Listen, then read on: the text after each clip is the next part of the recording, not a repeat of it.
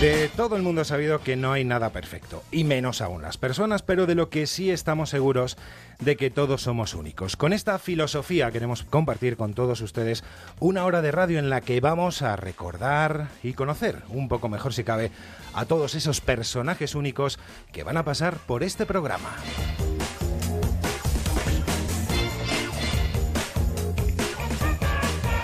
La radio es uno de los medios que más engancha y si no, que se lo digan a nuestro invitado de hoy. Comenzaba en esto del periodismo en este medio en el 79. Poco después se pasó a televisión, un medio que además le dio popularidad cuando presentaba el informativo Prime Time en Telecinco desde el 97 al 2001. Pero la radio o su mono de micrófono le haría volver aquí después de un largo periplo por distintos programas de televisión, muchos de ellos aquí en A3 Media, en esta casa. Precisamente en la radio, en esta radio del grupo, entra por la puerta grande para hacerse cargo junto a Carlos Alsina del programa estrella de esta casa, Más de Uno. Juan Ramón Lucas, muy buenas tardes y gracias por venir también en fin de semana aquí a tu casa. Pues buenas tardes, gracias a vosotros por considerar que yo tengo cosas que decir y, ya sabes que en el día que sea y la hora que sea, donde haya un micrófono, ahí está uno tan a gusto. Claro que sí, muchísimas gracias, lo he dicho, por estar con nosotros. Bueno, sé que después de tres años, si no me han informado mal, ya tenías mucho mono de micrófono, ¿no? Cuando vuelves y cuando entras de nuevo aquí a, Onda Cero. Sí, sí, tenía, tenía muchas ganas desde el minuto uno, ¿eh? Cuando... Eh, salgo de Radio Nacional, pues lo que estoy deseando es volver algún día a la radio y en cuanto se presenta una oportunidad de, solvente y con un proyecto serio, pues aquí me, aquí me tienes, me sumo a ello encantado. Mm, ya habías estado aquí en esta casa en el 93 haciéndote cargo de la dirección y presentación del informativo matinal al día, donde estuviste hasta el 97, creo. Sí, eh, estuve aquí con muchos de los eh, compañeros que ahora están en informativos. Eh, incluso con el propio Alsina, aunque no, Alsina y yo no trabajamos juntos, él hizo el programa algún tiempo después de que, de que yo lo dejara. Pero vamos, sí, mm, la mayoría, además la mayoría, porque esta es una reacción muy estable, la mayoría de la gente que tiene responsabilidades en la redacción de, de Onda Cero en este momento estaba conmigo en aquellos años, hace pues 20, 20, 20, no sé cuántos. tú has dicho la cifra exacta, pero sí veintitantos. Desde el 93, concretamente, 93, 93 a, a 97. Bueno, ¿qué tal llevas los madrugones? Bien, Aunque bien. madruga más Carlos, ¿no? es un madrugón, esto nada.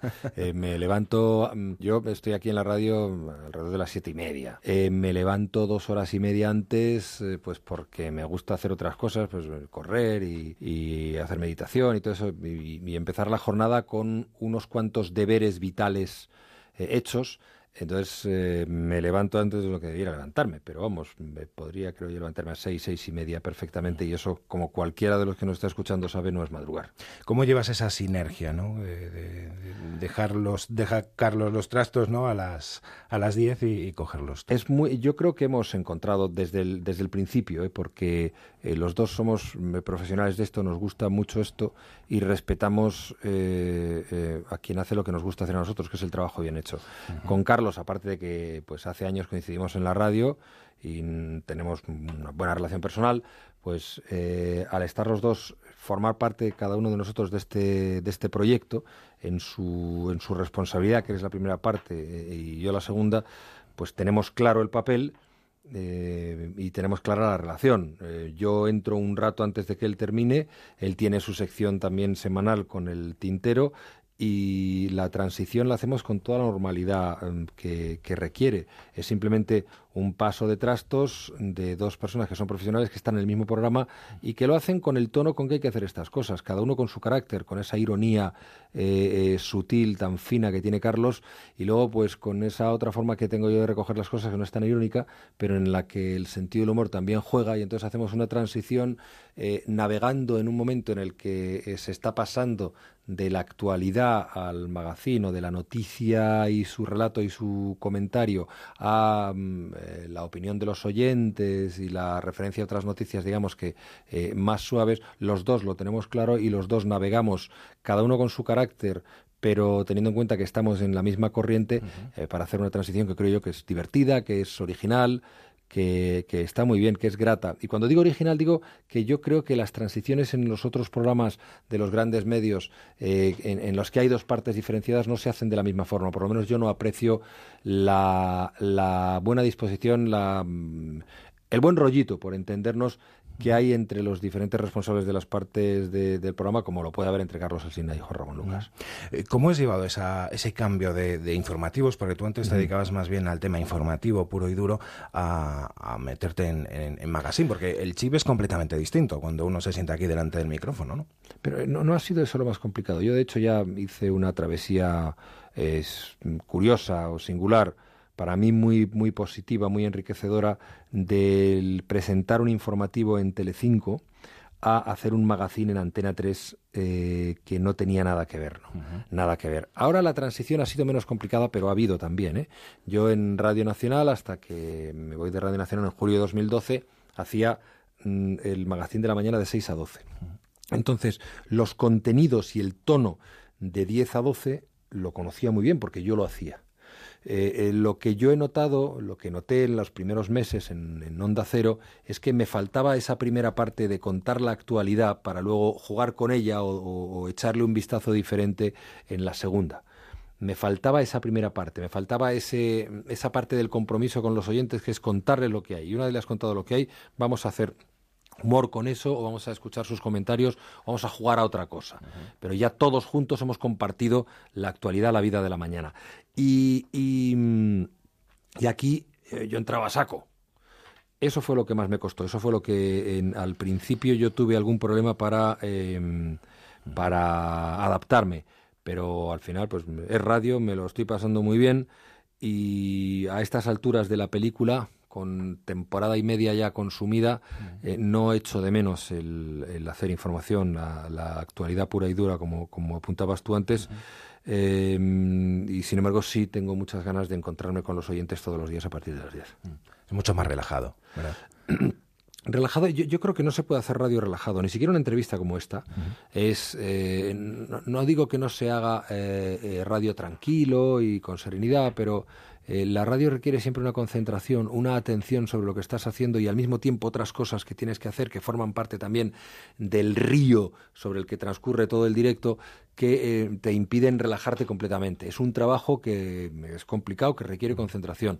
Pero al margen de eso, sí es verdad que eh, por sus consecuencias y por el tipo de compromiso que exige una segunda parte más magazine, unas entrevistas más eh, vinculadas a, hechos culturales o de espectáculo, pues siempre eh, son más gratificantes y son menos complicadas que las de otro tipo, más, más comprometidas con alguna autoridad política o con alguien que espera de ti otra cosa diferente eh, cuando tú lo que tienes que hacer es tu oficio. Muy bien. El programa llega antes de que acabe la temporada, cuando comenzáis todo este proyecto de más de uno aquí. El 8 de abril de 2015 y hasta recibís la bienvenida por parte de otros medios que compiten también en esa misma franja horaria, ¿no? Bueno, vamos a aprovechar este momento, Pepa, para dar la bienvenida, si te parece, a dos queridos compañeros, como son Carlos Alsina y Juan Ramón Lucas, que hoy comienzan su programa en Onda Cero. Bienvenidos al madrugón, Carlos y Juanra. Bienvenidos también a la alegría de despertar a todo el mundo.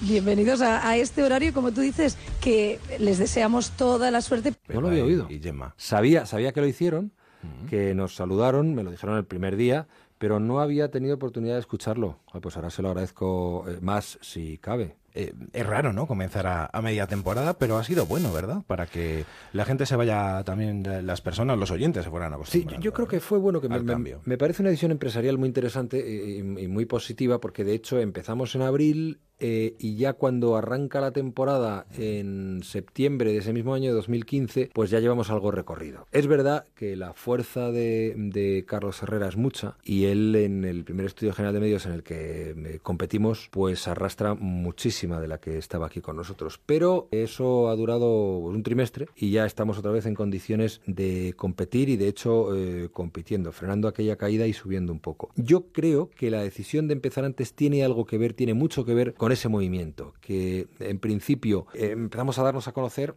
cuando aparece Carlos, muchos se van con él, pero había mucha gente que ya conocía ese producto que se estaba haciendo aquí y em, em, paulatinamente volvieron y yo creo que iniciando entonces un movimiento que confío en que siga creciendo, que siga adelante y que, repito, tiene que ver con aquella decisión de empezar a media temporada. Es raro. De hecho, empezamos a media temporada y, si no recuerdo mal, a media semana también. Después de tanto tiempo en los medios, ¿sigues poniéndote nervioso? Me voy a poner nervioso entre comillas cuando se enciende la luz roja. Sí. Nervioso, dices muy bien entre comillas, porque no es nervioso, es esa cierta tensión, es apretar el culo y decir, venga, eh, concéntrate porque es muy importante lo que, lo que estás diciendo. Es muy, muy importante, no porque tú seas eh, una persona que lo que diga va a misa, sino porque te está escuchando muchísima gente y eh, las cosas que dices van a influir y las cosas que haces van a afectar. Y la forma en que entretienes va a conmover de alguna forma o va a, permitir a personas pues vivir una situación u otra. Mm, es una cierta dependencia del oyente de ti que si eres consciente de ella, pues te obliga, como decía antes, a apretar el culo y ser muy responsable de lo que haces y cómo lo haces. ¿Cómo ves esta profesión actualmente? ¿Cómo está? Juan Ramón. Yo la he visto siempre bien. Está en, crisis, pero está en crisis permanentemente.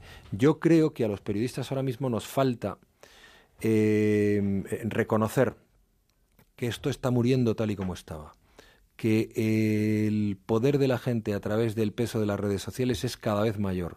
Y que si nosotros no somos capaces de convertirnos en no en, en servidores o, en dependientes de esas redes sociales, sino en servidores de la sociedad que tiene su modo de expresión en las redes sociales y por tanto conoce las noticias y las comenta antes de que nosotros demos oportunidad, si no somos capaces de entender y canalizar ese poder de la gente y convertirnos en, em, digamos, en quienes tienen que dar el, iba a decir el visto bueno, pero no es el visto bueno, quienes tienen que comprometerse con la realidad, quienes tienen que eh, hacerle al público diferenciar lo que vale y lo que no vale fundamentalmente gracias a ese compromiso, como no tengamos claro que esto está cambiando y que somos cada vez más, cada vez más servidores de la ciudadanía, eh, vamos a perder este tren. Y yo creo que todavía no somos muy conscientes de eso. Lo que sí, la radio eh, interactúa muy bien con las redes sociales, ¿verdad? Con, las nuevas tecnologías. la, radio es el medio que mejor aprovecha las nuevas tecnologías. La televisión también aprovecha naturalmente eh, la capacidad de comunicación a través de la imagen por todas las vías posibles.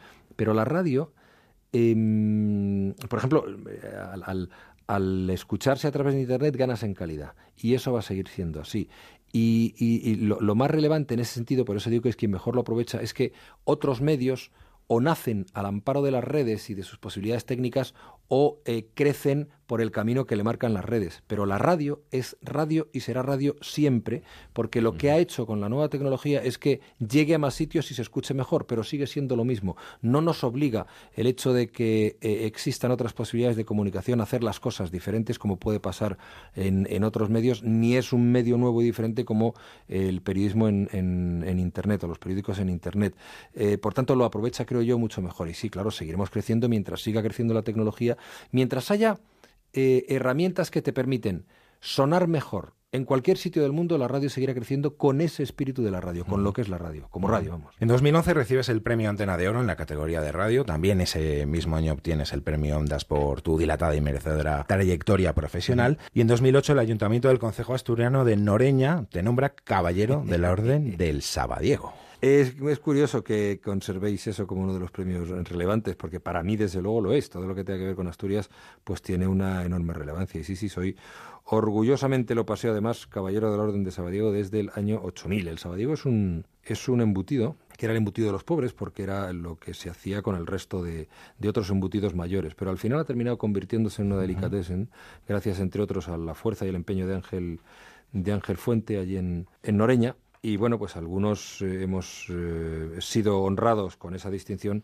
y la seguimos paseando, como te decía, con, mucho orgullo. Pero sí es verdad, me, me, llama la atención y me alegra que lo anotes como pues el Ondas, la antena de oro y el caballero de la Orden de Saballao. ¿eh? Fantástico. Bueno, lo, hacía para, también para que me hablaras un poco de tu tierra, aunque eres madrileño, pero tienes la vinculación con Asturias. Boquerizo es el pueblo donde... Boquerizo es el pueblo donde nació mi padre, donde vive mi familia y donde, bueno, pues hay tres pueblos en eh, esta una región pequeña del oriente asturiano que se llama el Valle Oscuro, que son eh, em, Boquerizo y eh, al este y al oeste Noriega y la Borbolla donde bueno pues ha transcurrido gran parte de mi infancia, aunque yo nací en Madrid y ahí no, no vivía, salvo periodos, pero largos periodos de mi infancia, como lo hice también en, en la cuenca minera del Caudal, en Ujo o en, o en Mieres. Y mi vínculo afectivo sigue, naturalmente, muy vivo. Yo ejerzo de asturiano, aunque no haya nacido allí, y, procuro ir mm, siempre que puedo. Vamos, de hecho, me pillas entre viaje y viaje a Asturias estos días. Es que la sidra no sabe igual después del Necrón. Cuando pasas el Necrón ya la sidra sabe de, otra manera, ¿verdad? Eh, sí, sí. es verdad. Oye, ¿cuántas herraduras has perdido por ahí? Porque sé que te gusta montar a caballo. Alguna herradura, eso te lo ha dicho, eso te lo ha dicho algún malvado. Alguna herradura ha perdido uno de los caballos, sí, porque el, que el caballo pierda la herradura puede depender de una mala monta o de algún vicio del animal. Y, el Hércules eh, a veces pisa raro, puede hacer pisar raro también, pero a veces pisa raro y unas cuantas herraduras sí me he dejado, sí. ¿Y quién es ese malvado? ¿Quién es ese malvado? ¿Qué crees tú que me lo ha dicho? Marco. Marco, ¿qué tal? Buenas tardes. Hola, buenas tardes. Anda, que no, empiezo ya a contar cosas tuyas. Empiezo ya a contar cosas tuyas. sí, es mi compañero del alma en, en, cabalgadas asturianas, sí. Mm. ¿Cómo conoces a, Juan Ramón y, cómo pero, di la verdad. un poco de esa afición a, montar a caballo por allí, por Asturias? Pues lo conozco porque me riñó como echaba sidra. Yo estaba en casa echando sidra y, pasó y me dijo, así no se hace. Yo soy de Cádiz y, y por ahí surgió un vínculo y montar mucho. Tuvimos un caballo, tu, tuvo un caballo que lo subimos a Asturias y el gran Bule y fue el que, el que dio un, un lazo bastante importante. Mira, eh, eh, Marco tiene un, un hotel rural en Noriega que se llama la Alcabala del Viento, que es uno de los mm, eh, sitios mejores a los que puedes ir porque está es tranquilo, está en la, en la falda del Cuera, muy cerquita de Colombres, cerca también de Llanes, unas playas fantásticas por allí, y luego porque está justamente debajo, que eso es lo más importante, de un prado que tenemos nosotros ahí en la Sierra de Cuera, metido ahí en el Parque Natural, que es como el, sueño de mi vida, ¿no? el, poder eh, construir allí y, y, prácticamente retirarme allí. Y entonces mm, ellos están en el camino, la finca está eh, en un sitio que se llama Iguariza y en el camino de bajada están ellos. Pues entonces yo le, debí echar, le debí echar, ver echar sidra, le eh, debí reconvenir, supongo que cariñosamente, y a partir de ahí, pues los caballos unen mucho, porque él, es aficionado, él, eh, y Sandra, su mujer, son aparte de muy buenos anfitriones, es aficionado a los caballos. Entonces efectivamente yo tenía un caballo aquí en Madrid el Bulería, un español de pura raza, un pre que había sido un caballo de rejoneo, muy bien domado, muy cariñoso, muy inteligente. Entonces me lo decidí llevármelo a Asturias para que el caballo viviera mejor. Y que cayó en manos de, de Marco y de Benito y Rebeca, de Benito y Rebeca, que son unos amigos de por allí, son cántabros, son los que regentan la Casa Azul Casa Royal en los Tánagos, y entonces Bull empezó a vivir con todos ellos. Y como era un caballo tan fascinante, tan, tan cariñoso, tan bueno de carácter, pues nos, nos enamoramos todos de él. Bueno, yo ya estaba enamorado, pero ellos no, lo conocían, y se creó un vínculo a través de ese caballo y de otros caballos. Y bueno, pues ese vínculo se ha mantenido y de hecho, vamos, estoy ahora con la maleta hecha para seguir, para ir a Asturias y seguir montando, claro. entre otras cosas, bueno, montando, eh, paseando, eh, escribiendo, charlando, comiendo muy bien y si es posible, pues ahí en los alrededores de con, con Benito, con Marco y con, con, la buena gente que hay en esas en todo ese valle oscuro. Eh, me dice Marco, pregúntale que si ya le gusta, si vaquera, no, no la vaquera o inglesa. La vaquera, ya, ya lo sabes tú perfectamente. La monta inglesa es una monta que algunos pues tiráis de ella porque no sé por qué, porque os resulta poco cómoda por no sé qué razón o porque os falta categoría y arte para, para sujetarte en el caballo sin moverte, sin levantar el culito y estas cosas que, además al animal le incomodan. No, no, no, la silla vaquera siempre. Los caballos eh, son una afición que, une mucho porque al final el vínculo que creas con ese animal, y para mí es una afición relativamente reciente, no más de 10 eh, de 10 años y yo tengo bastantes más. Eh, pero te crea vínculos con la gente que le gusta el caballo de verdad y que disfruta como disfrutamos nosotros el caballo, porque todo lo que hay alrededor es eh, conexión afectiva con el animal y amor a la. Naturaleza. Nosotros en Asturias, pues montamos por el monte porque yo no concibo el disfrute del caballo, y hay mucha gente y es muy respetable, y, naturalmente hay toda una cultura e industria alrededor de ello, en, locales cerrados en un picadero. El caballo, nosotros con el caballo salimos al monte a disfrutar del monte con el animal y, a, vivir esa experiencia compartida con un bicho y mucho más con gente como Marco, como Benito, como el grupo con el que subimos eh, de, Potes y esa zona a los picos de Europa una vez al año, eh, y te crean vínculos muy estrechos eso de amistad y de, compromiso con muchas cosas, pero sobre todo con la naturaleza. Pues Marco, muchísimas gracias por, por haber estado Hablaremos tú y yo con las cerraduras. Bueno, aclara, aclara lo de las cerraduras. Dilo, que, que dices que tú montas tan mal que los caballos pierden la cerradura. No, fue el, cambio, por eso de la silla inglesa, el cambio de la vaquera a la inglesa, a la monta inglesa, porque evidentemente con la silla vaquera no podemos hacer los kilómetros que hacemos con la silla inglesa. Claro, eso es verdad. Y ese cambio a Juan Rafael que le afectó en la medida de que el caballo hubo que cambiarle el paso y cada dos por tres andábamos por los prados buscando herraduras, pero anecdótico. Pues Marco, muchísimas gracias por haber estado con nosotros, lo he dicho. A vosotros. Amigo, cuídate. Hasta luego. Asturias, la verdad que es un paraíso, ¿eh? Asturias. la gente que, no lo conozca, que me imagino que habrá pocos, que, no se lo pierdan y que, hagan una visita. ¿Dónde le recomiendas ir? Hay muchos sitios. Yo ya he sugerido. A mí la, mm. zona que más me gusta es el oriente, pero mm, eh, no quiero tampoco ser desleal con la posibilidad de visitar el macizo central o eh, el occidente, la zona ah, más, más, más baja, pegada a Galicia, o la zona montañosa de, del oeste también, del suroeste de, de Asturias. yo creo que si, si te gusta el mar vas a tener mar, el agua está fría, pero, pero las playas son preciosas y además tampoco es tanto. Es, un, es una leyenda urbana lo del agua fría en el Cantábrico, aunque te acostumbres, te acostumbras el primer día. Y luego, mm, claro, hay paisajes, hay gastronomía, hay, hay muchísimo. Hace muy poco he estado eh, pregonando mm, eh, la fiesta de la sidra en Nava y bueno, pues es otra de las, pues lo decías tú, lo de la sidra, eh, em, es otra de las posibilidades gastronómicas y culturales que, tiene, que tiene ese principado tan rico y por otra parte tan abierto. El asturiano es asturiano y lo tiene a honra, pero nunca es excluyente y nunca se considera por encima de los demás, te abre la puerta. Hay un nacionalismo radical muy, muy minoritario, muy, muy minoritario, prácticamente inexistente, porque el orgullo de asturianía está perfectamente conectado con eh, la idea de, de, apertura, de mestizaje, de multiculturalidad.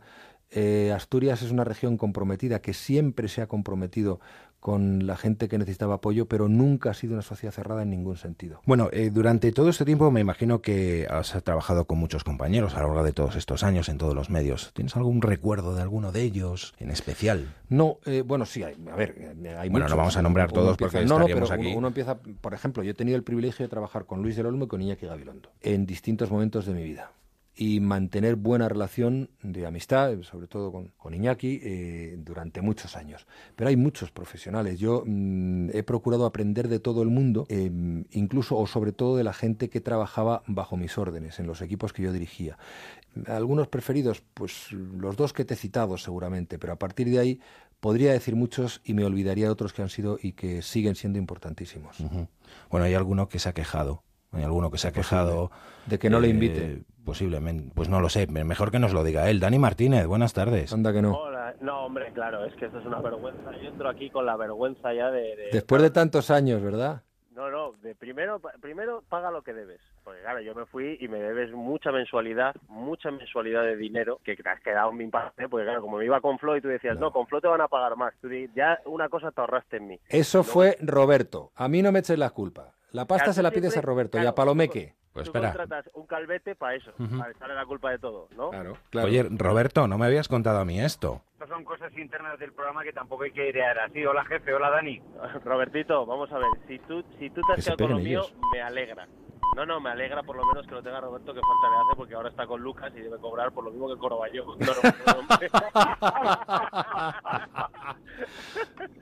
Pero Dani, ¿de dónde te han sacado, tío? Que estás ahora triunfando, que estás en plan estrella y cómo te rebajas a hablar con nosotros los mortales. Pues para que veas que soy un tío humilde y que no pierdo esa mano a la gente que os va mal, ¿sabes? Por si la necesitáis. No, pero yo guardo muchos buenos recuerdos de Lucas porque él fue la única persona que me ha hecho madrugar en mi vida para trabajar. O sea, yo no he madrugado nunca en ningún trabajo y Juanra lo consiguió durante cuatro años. O sea, que mi madre dijo que solo trabajé en esa época, porque para mi madre todo lo que no sea levantarse a las 8 de la mañana no estaba.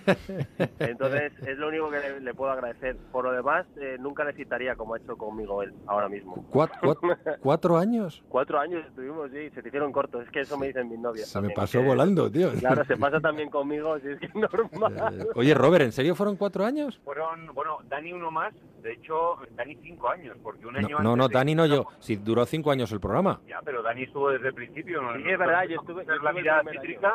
Ay, sí, yo recuerdo, yo recuerdo que el primer día, lo recuerdo, el primer día hizo unas imitaciones horrorosas, es verdad. Sí, sí, sí, era este chico tan malo que no sabías qué hacer con él y que me encalomase la mirada. sí, es verdad, es verdad. Yo no sé cómo llegó a mí este tipo, es verdad. Pero recuerdo que el primer día, y ahora lo digo completamente en serio. A ver, eh, Dani es uno de estos tipos con un talento excepcional. Pero yo recuerdo que el primer día, cuando mm, eh, uy, yo- a mí no me gustaba, no, no me gustó, digo, este, ¿dónde va este? Y le dije, debió ser así, o si no, él conocía a Roberto y tal, o- eh, y empezó a trabajar con Roberto en una cosa que ya no me acuerdo ni cómo se llama. La mirada cítrica, que estaba bastante bien, era una tira de humor que estaba muy bien. Y entonces empezó, empezó, empezó, vamos, hasta el punto de que ya le tuvieron que parar los pies, porque vino un abogado de Barcelona y dijo que dejara de hacer del padre de Fernando Alonso. ¿Qué, qué era esto? Sí, sí, ¿qué, qué era esto? eh? A ver, cuéntanos, cuéntanos eso, ¿cómo, Hombre, cómo fue? Es que hace, hace personajes em, de, con- de una, inteligencia, es- pues es buenísimo el tío. Pero, claro, hubo alguien que se molestó, él, porque uno de los personajes de la mirada cítrica era un asturiano que era el padre de Fernando Alonso. ¿Te acuerdas, no? Sí, sí, hacíamos un asturiano más muy cerrado. Sí. Y era como, ¿qué tal la carrera de tu hijo este fin de semana? Y claro, yo contestaba, ¡Ah, mi fiu! Está corriendo muy bien este año, ¿eh? Que soy una maravilla, oh. Y entonces, entonces Fernando Alonso dijo que él no se identificaba y que o dejamos de hacerlo o, nos cayó una denuncia. Sí, Entonces, madre sí, mía. sí, tuvimos que, bueno, lo que pasa es que lo cambiamos. Por el tío Milín. El tío, el tío Milín. Que el tuvimos que ir a mi familia.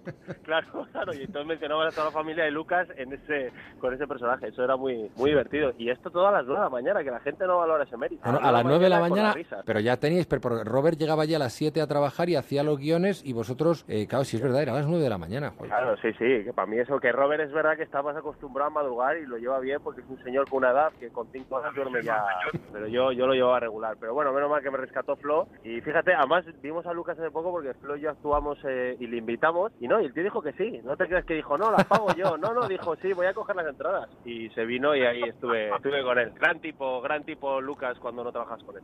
Eh, Bueno, te iba, iba a hacer yo la pregunta, ¿cómo es como jefe? ¿Cómo, cómo forma equipo, Juan Eh, que Ramón, me voy, yo con me vosotros? Robert, ¿empiezas tú? Vale, vale, o sea, yo no tengo ningún problema. O sea, yo estaba muy mosqueado cuando fui a currar con Lucas, estaba muy mosqueado porque todo el mundo, yo he trabajado también en Telecinco, aunque no había coincidido con él, y todo el mundo que le preguntaba decía, oye, ¿qué tal Juan Ramón Lucas? Y me decía, "Joder, es un tío cojonudo, es un tío fantástico. Y esto que dices, no puede ser, o sea, tiene que tener un lado oscuro. No puede ser que todo el mundo hable bien de Lucas. Bueno, pues es verdad, es verdad. O sea, el único lado oscuro que tiene Juanra es que es muy pesado con el Atleti y con el flamenco. Es lo único. Pero si le quitas el flamenco, es un tío fabuloso. No, a mí, a mí yo estoy, no, no, yo estoy de acuerdo que, que es bastante buen jefe porque tenía a Palomeque de mano derecha que era la que nos, eh, nos apretaba. Exacto, es la- el poli malo. Claro, claro, estoy más listo. Este siempre lo hace- este siempre sale con las manos limpias, ¿eh? ¿Dónde va a robar? Este lo hace muy bien, este muy bien. Pero yo no tengo, no tengo mucha queja porque gracias a Lucas estoy ahora mismo donde estoy, contando dinero en casa. ¡Fantasma! es verdad, ¿eh? Pero que queda como que mi madre. Sí, has estado muy bien, has estado muy bien. ahí. O sea, que no necesitas el que yo te debo. No, no, no, de verdad, si te- realmente he entrado para decirte que te lo gastes lo que quieras este verano, que Gracias. a Sandra lo que te apetezca y que yo feliz con tu felicidad. Si voy a Y tener que, hoy- voy a tener que invitar al calvo, si va a ir donde voy a estar yo. yo no, Mira, es estoy, increíble. estoy de camino, estoy de camino hacia Asturias ahora mismo. Estoy haciendo lo que no hay que hacer nunca en la radio, que es conectar con un tío con manos libres en un coche. Y es lo que estoy haciendo yo ahora mismo. Ya te vale. Pues Sí. prepárate que en el Sella te voy a ahogar. Vale, vale, pero a caballo, con, con Magnum y con Hércules y me llevo yo a Manolito, de caballo. Manolito es su perro. Uno de sus perros, porque este tiene también... Sí, este, este es el típico que acabará solo con 8 o 10 perros en Sí, casa. sí. O sea, tiene toda la pinta. Tiene toda la pinta. Sí, Escribiendo libros. ahí. Susana se va a hartar de él en nada. si no Hombre, ya, ya tarda, ¿eh? Ya Buena tarda, mujer. Pero sí. no hablemos de este tema, Lucas. Sí, bueno, que escuece. Aquí la tengo, está descojonada viva. sí, claro, riéndose diciendo, está riéndose de los. Por no llorar. Sí, eso creo. Claro, claro. Bueno, pues Dani, que Dani, que muchísimas gracias. gracias también por, por este tiempo que nos has concedido, que es, es complicado, es complicado encontrarte, ¿eh? Nada, nada, yo encantado de sacar unos minutos para hablar con estos dos, que además eh, está feo decirlo porque si me oye Paquito González igual me, me de- desnomina, que es quitarme la nómina, pero pero yo les escucho, les escucho alguna vez, les escucho alguna vez y, y los dos siguen manteniendo ese feeling que yo les ayudé a crear. O sea Sí. que- sí, sí, por eso Oye, lo muchos años. Ya has visto por qué no te he pagado, porque eres muy difícil de localizar. Totalmente, si es que es por eso, si yo sé que todo tiene razón, Lucas, Claro. si yo te quiero igual. Hala. Dani, Un gracias. abrazo. Dani, entrégate ya, por favor, entrégate. Eh, eh, mira, me pillas justo ahora mismo aquí, con, que me acabo de pillar ahora mismo la Guardia Civil con el móvil en la mano y nada, así que se lo- Será verdad. Ya, ya aprovecho y me entrego. Será verdad. Eh, pues, pues casi, casi. Oye, pues deja la, la línea abierta y hablamos con el guardia. No, déjale, ya arreglo yo mis asuntos. No te Vale.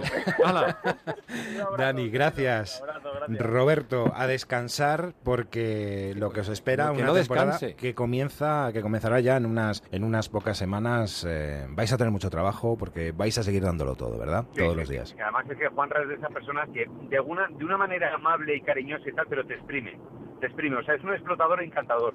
Como ha dicho Dani, aparte de que está la señal Palomeque, que es la que nos lleva a todos eh, rectos Firmes, y en vereda, incluido a mí. Juanra siempre con una sonrisa de buen rollo, pero dices, coño, o sea, me vuelvo a casa y ese tío me ha sacado todo el jugo. Qué bien, pero ¿y lo bien que vuelves? Ya bueno, eso también. Vuelvo Ah, relajadito, y- vuelvo blandito. ¿Y quién te ha enseñado el sitio donde vas ahora de vacaciones? Tú, ¿Eh?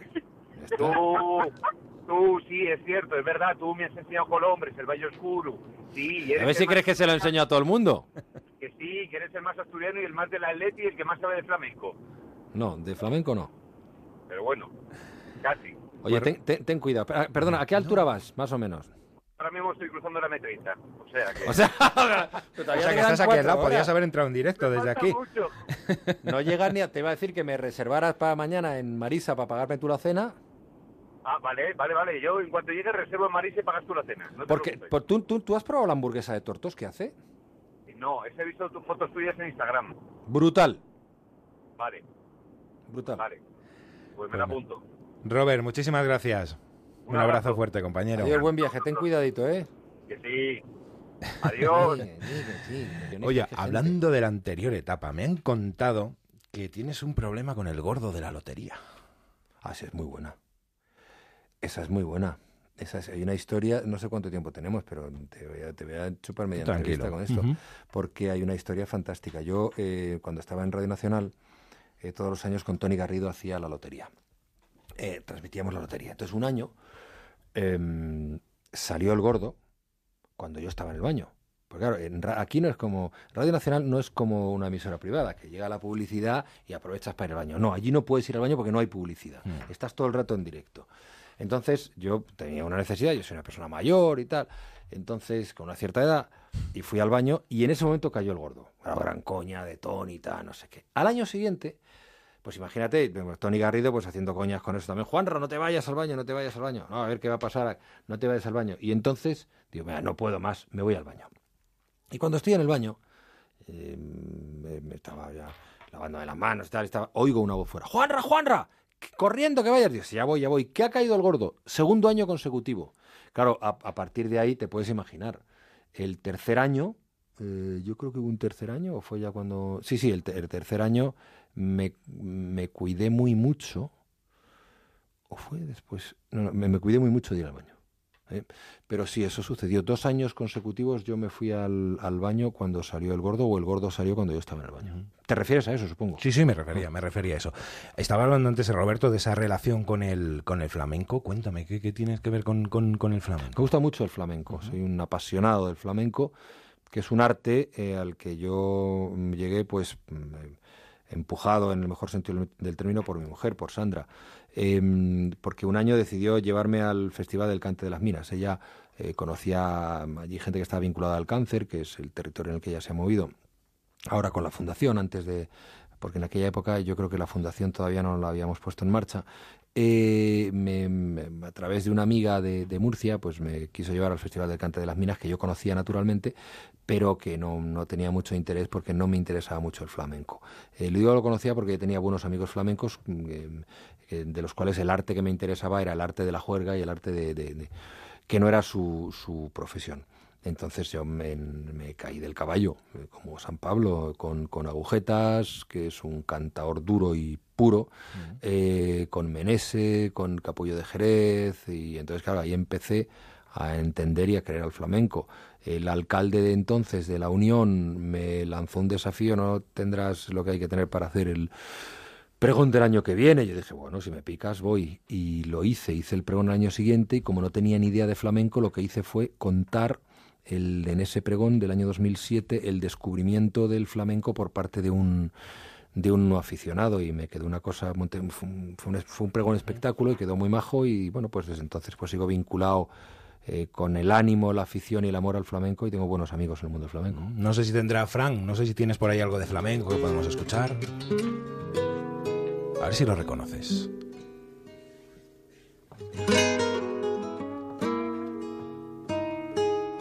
Qué bonito.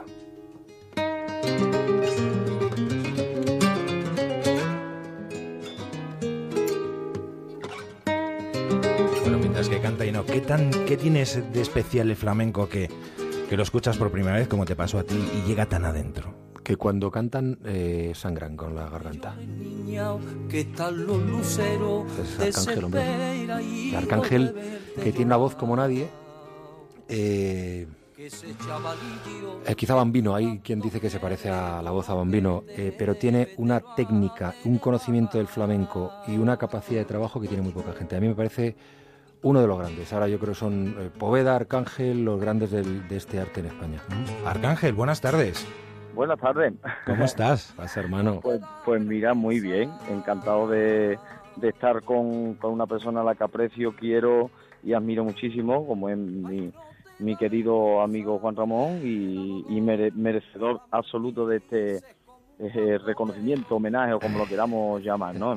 que, que sabe sabes que te quiero, que te admiro mucho y que y bueno y, gracias también por, por por, lo que le das a nuestra música, ¿no? Yo creo que ha, sido un, defensor a ultranza de, de nuestro arte y, bueno, eso siempre es de agradecer porque los medios de comunicación a veces eh, hemos estado, mm. No vamos a que han estado de espaldas, sino bueno, hemos, estado en desencuentro, ¿no? El flamenco con algunos medios de comunicación. Bueno, y creo que tu labor en ese aspecto ha sido encomiable y te lo agradezco ya no desde el plano personal que también, sino desde el plano artístico y, desde el plano profesional. Eh, yo te lo agradezco a ti, eh, Arcángel. Eh, este es un señor que no, no habla no habla sin fundamento, con lo cual se lo, agradezco especialmente. Yo he tenido con Arcángel largas conversaciones pues en playas en Portugal o en Cabo de Palos. Por cierto, he estado hace unos días en Cabo de Palos, me he acordado de, de vosotros.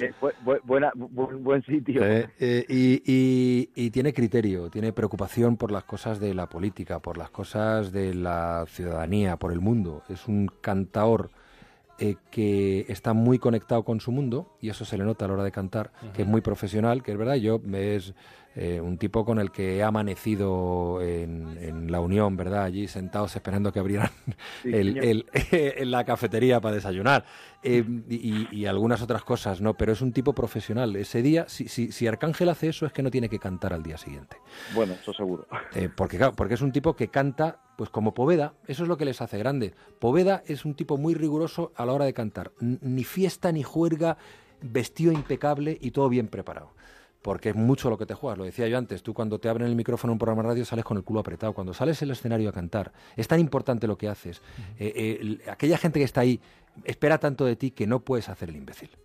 Y Arcángel es de esos profesionales que conoce el mundo, que conoce el flamenco y que, eh, y que ejerce de profesional del flamenco.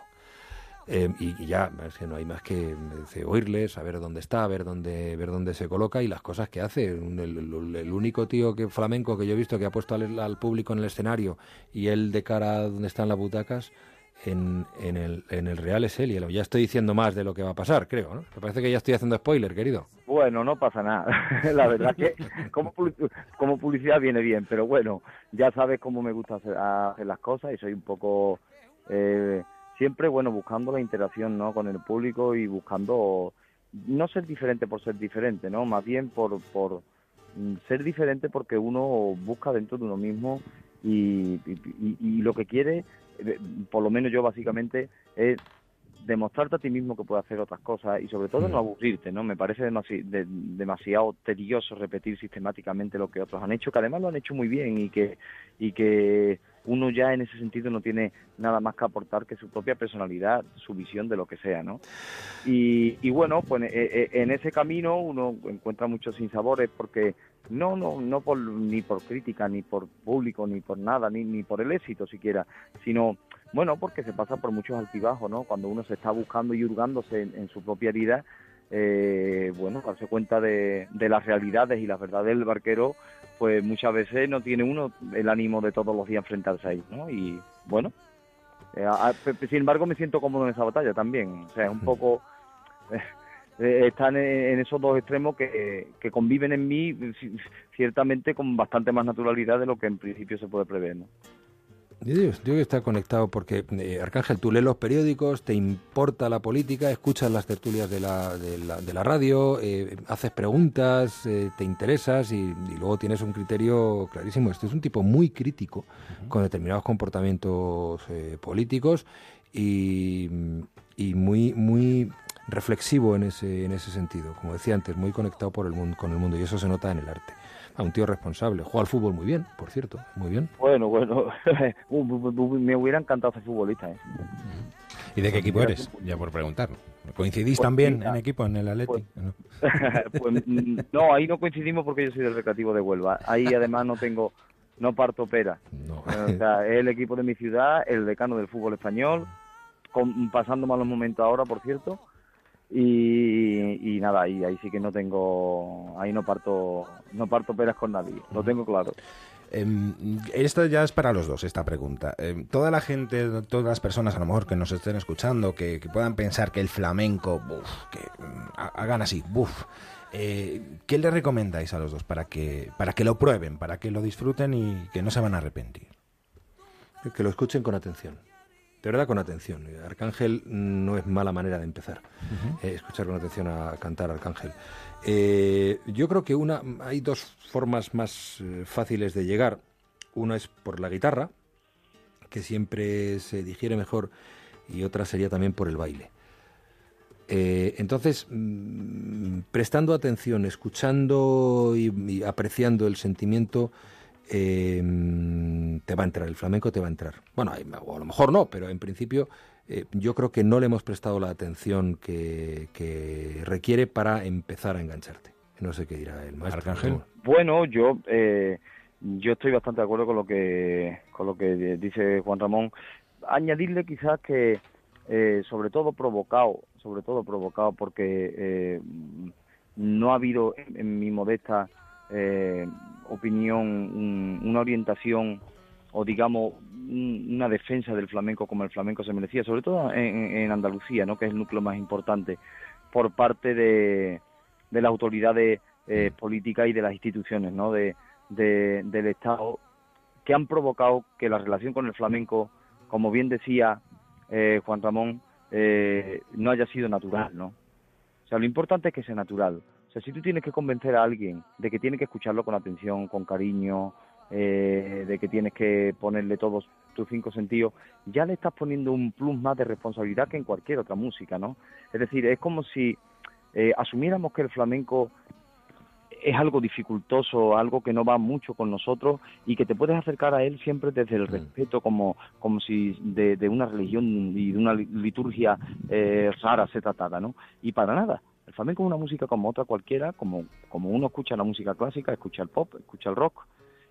Mm, cierto es que, que mm, a, a veces de manera muy hermética mm, y, y- y de una manera también se, se, eh, eh, el flamenco se ha distanciado de, de la gente, ¿no? Queriendo mm, poner, mm, digamos, vallas al campo y, y pero al flamenco hay que acercarse de manera natural y en eso juegan un papel fundamental las instituciones, ¿no? Porque eh, eh, si tú defiendes algo eh, de una forma que pareciera que acercarse a él es totalmente ah, es, es un mundo no acercarse a eso pues ya estás poniendo por delante la etiqueta de, de algo mm, complicado o, como, cuando menos inverosímil ¿no? y no lo es el flamenco es una música natural como otra cualquiera si simplemente uno se tiene que situar de la misma forma que uno va a escuchar a Plácido Domingo ni más ni menos Que lo prueben, ¿no? Que los que no lo conozcan, los que no conozcan, que lo prueben, que no se van a obviamente arrepentir. obviamente Arcángel, muchísimas gracias también por haber estado con nosotros y haber atendido la, la llamada de Onda Cero y de este programa. Es un placer estar con vosotros, estar con mi amigo Juan Ramón ya, y, y que a- a-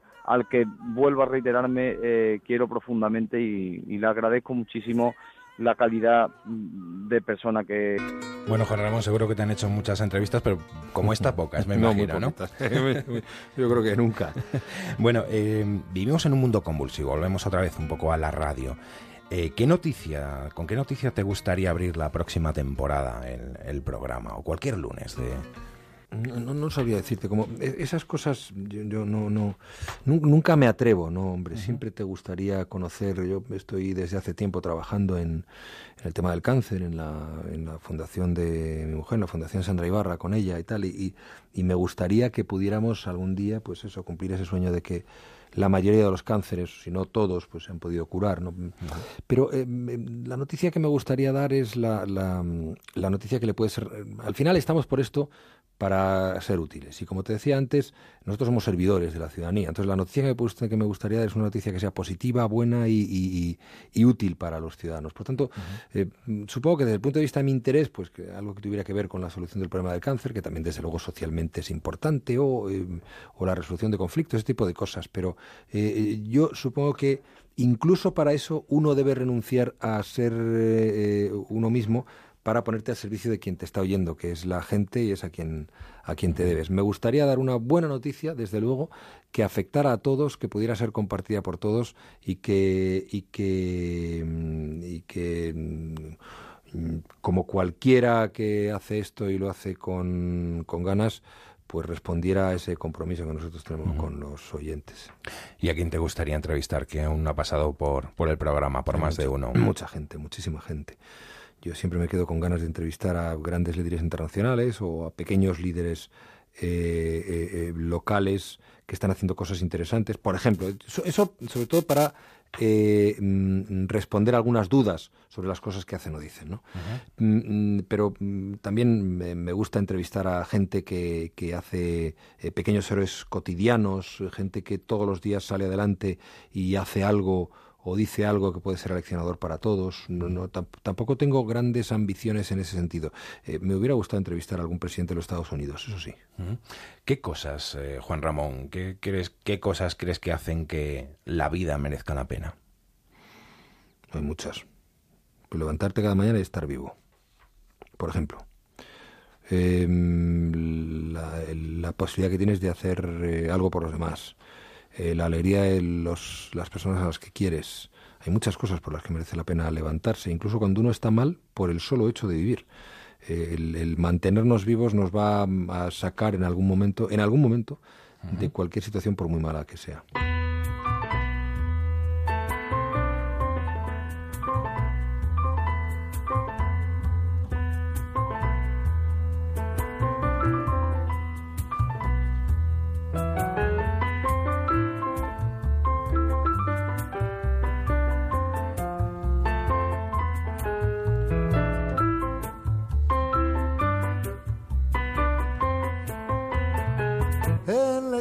De un amor que me hizo comprender todo el bien, todo el mal. Qué grande dio el cigala también. Sí. Eh, cuéntame lo del lazo naranja, Juan Ramón. El lazo naranja es el logotipo de la Fundación eh, Sandra Ibarra de Solidaridad Frente al Cáncer, que eh, se crea pues para canalizar toda la actividad que Sandra había realizado en favor de de la lucha contra la enfermedad, pues a través de otras organizaciones, de la Organización Española contra el Cáncer, de su apoyo a otras ONGs, pues en el año 2007, 2007 o 2008, creo que 2007, lo, pone en marcha y buscamos un logotipo que sea algo que mm, sea reconocible, que al mismo tiempo sea singular y que defina una actitud positiva. Reconocible el lazo, desde luego lo es, la singularidad se la da la forma de corazón, eh, que tiene el lazo. Y el color naranja, pues es un color que tiene que ver con la positividad, con la idea de, elemento positivo, que está un poco importada de Oriente, de, colores positivos, colores de vida, de presente, que tienen que ver también con filosofía, se acerca un poco al budismo, pero en general la historia del color naranja tiene que ver con el color de la positividad. Ese es, el, ese, es, el logo, yo lo llevo siempre, de hecho ahora mismo lo llevo también, lo llevamos siempre, eh, lo llevo yo en forma de colgante en este momento, pero siempre, siempre lo llevo, Sandra y yo desde luego lo llevamos siempre. La cuenta de la felicidad, hay vida Las durante cuentas de un la cáncer. felicidad. Ese es el libro de Sandra Ibarra, sí, que Gran cuenta su libro. experiencia. De él, incluso Pablo Coelho ha dicho que es una auténtica guerrera de la paz. de la luz. Eh, refiriéndose al, al- sí, al, al, digamos a la tipología heroica eh, eh, que crea el propio Paulo Coelho, con, que, con quien tenemos, pues, pues es buen amigo y ha colaborado con la Fundación en alguna ocasión. Eh, él sí, él escribió que Sandra es una auténtica guerrera de la luz, porque lo es, vamos. Eh, tú de, de tu esposa has dicho que nunca has conocido a nadie que tenga tan claro el sentido de lo justo y de lo injusto. Eso escrito en el epílogo, sí, de La Fuente de la Felicidad, es cierto. Nadie, pero tiene un sentido de la justicia absolutamente eh, primitivo en el sentido de que eh, no hay quien la convenza de lo que de una que- de que una cosa injusta puede ser justa si ella considera lo primero que es injusta. Por ejemplo, y eso me parece que es un, un equipaje para ir por la vida que nos enseña mucho a los que podemos tener algunas dudas en otro momento en torno a esas cuestiones. Muy recomendable para los que estén pasando El por- libro, las por cuentas de la felicidad, sí, sí, sí, sí, absolutamente, porque Bueno, van, a y sentirse, para los van a ¿no? sentirse perfectamente identificados con la experiencia de Sandra y con, sí, con, eh, todo lo que se vive alrededor de la, de la enfermedad y la actitud que uno debe tener. Que cuando hablamos de positividad parece que estamos mm, eh, jugando, bueno, mm, eh, paz, amor y plus para el salón, qué bonito todo y tal. No, no, no, no estamos hablando de ñoñería. La actitud positiva es muy importante y se puede mantener incluso en las, en las, en las situaciones más complicadas. Cuando, pues, como con el caso de Sandra, que a su madre le dicen, bueno, si pasa este fin de semana, podemos hablar de tratamiento cuando, cuando le diagnostican la primera leucemia. ¿no? Entonces, hay mucho de eso, mucho de energía positiva, mucho de actitud positiva, mucho de... Eh, ¿sab- ¿Sabes lo que tiene ese libro? ¿Qué es lo que tiene eh, Sandra? Que es auténtica. El libro es auténtico, ella es auténtica y es uno de los valores más eh, eh, esenciales de ella y es lo que hace que sea una mujer excepcional, entre otras cosas. Pero fundamentalmente su autenticidad. Pues creo que es una buena manera para despedir este programa hablando de, de tu esposa y de, de toda esa lucha ¿no? que lleváis que lleváis juntos, Pues sí. además. Ella es la que tira, ¿eh? Juan Ramón, muchísimas gracias por haber estado con nosotros. Lo dicho, por haber venido en fin de semana y un sábado a estas horas aquí a la si llego a a saber la que me tenías preparada, hubiera venido eh, incluso de madrugada. Muchas gracias, de verdad. Muchas Gracias, ha sido un placer. Igualmente, de verdad.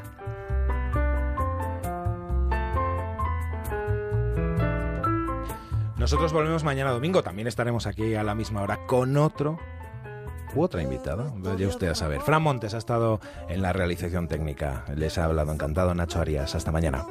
todo el mal que le dio luz a mi vida, apagándola después.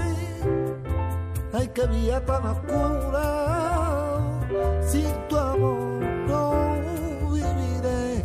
Ya no estás más a mi lado, corazón. En el alma solo tengo soledad. Y si ya no puedo verte, porque Dios me hizo quererte para hacerme sufrir más.